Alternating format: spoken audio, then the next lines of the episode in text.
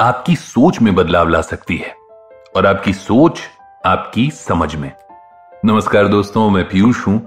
देखिए, जब भी हम किसी काम को करने के लिए अपना मन बना लेते हैं, तब हमारा दिमाग भी उस काम में हमारा साथ देने लगता है। यानी हमारा मन और उसके विचार हमारे दिमाग को अपने साथ मिलाकर चलने की कोशिश करने लगते हैं। इसलिए जिस वक्त हम उदास महसूस करते हैं, तब हमारा दिमाग परेशान होने लगता है। हर बात पर नकारात्मक बातें दिमाग में आने लगती हैं। सरदर्द और चिंता सब एक साथ होने लगते हैं। वहीं जब आपका मन खुश होता है तो आपके दिमाग को कोई परेशानी नहीं होती। आप शारीरिक और मानसिक तौर पर भी स्वस्थ महसूस करने लगते हैं। इसको ऐसे समझा जा सकता है कि आप जो सोच या काम बार बार दोहराएँगे, आपके दिमाग का भी वही हिस्सा मज़बूत और प्रबल होता जाएगा।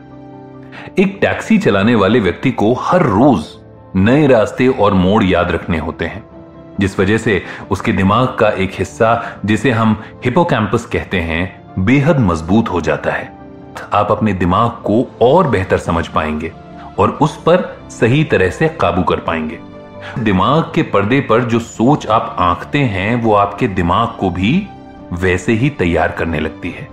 इसलिए जो ज़्यादा खुश रहते हैं उनके दिमाग के काम करने का तरीका हमेशा दुखी रहने वाले लोगों से अलग होता है।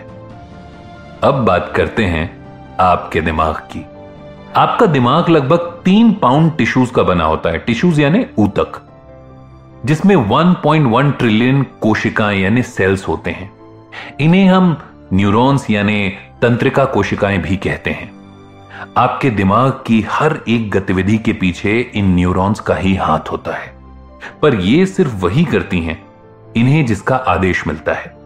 और ये आदेश कोई और नहीं, बल्कि कहीं ना कहीं आपका मन ही देता है। जैसे एक ट्रेन में कई सारे डिब्बे आगे पीछे जुड़े होते हैं, ठीक वैसे ही एक न्यूरॉन पाँच हज़ार और कोशिकाओं से जुड़ी होती है।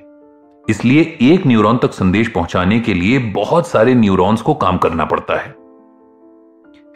मज़े की बात यह है कि सब एक क्रम से चलते हैं। इस संदेश के संचार को सिनेप्सिस भी कहते हैं। ट्रेन के उदाहरण से आप समझ सकते हैं कि अगर इंजन चलना शुरू कर दे तो उसे जुड़े सभी डिब्बों में हलचल होने लगती है। यह सब सुनने में तो एक लंबी प्रक्रिया मालूम होता है, पर असल में एक सेकंड में पाँच से पचास बार तक न्यूरॉन्स अपना काम करते हैं। यानी हर पल आपका दिमाग कुछ ना कुछ कर रहा है।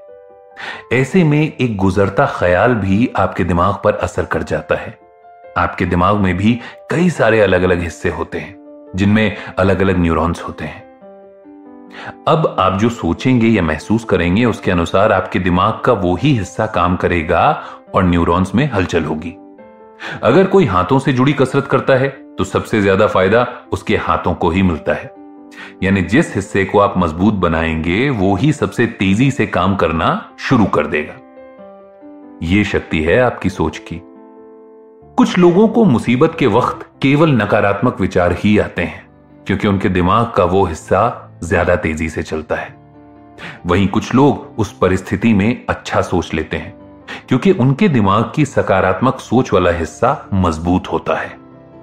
कुछ चीज़ें तो देखिए, हम अपने जन्म से साथ लेकर आते हैं, पर बहुत कुछ हम अपने अनुभवों से सीखते और समझते हैं।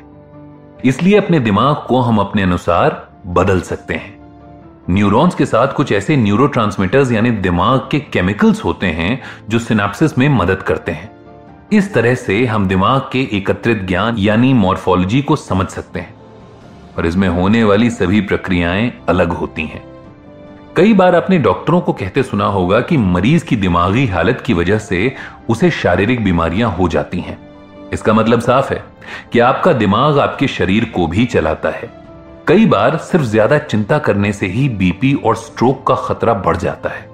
ऐसे में अपने दिमाग को समझने की बहुत ज़्यादा ज़रूरत है। आज विज्ञान की मदद से हम अपने दिमाग को और बेहतर पढ़ सकते हैं। पर उसे पूरी तरह समझने के लिए तीन ऐसे पहलू हैं जिन्हें जानना ज़रूरी है। पहला है न्यूरोलॉजी दूसरा है साइकोलॉजी और तीसरा है कॉन्टेम्पलेटिव बुद्ध का दिमाग पाना तो किसी के लिए भी संभव नहीं है।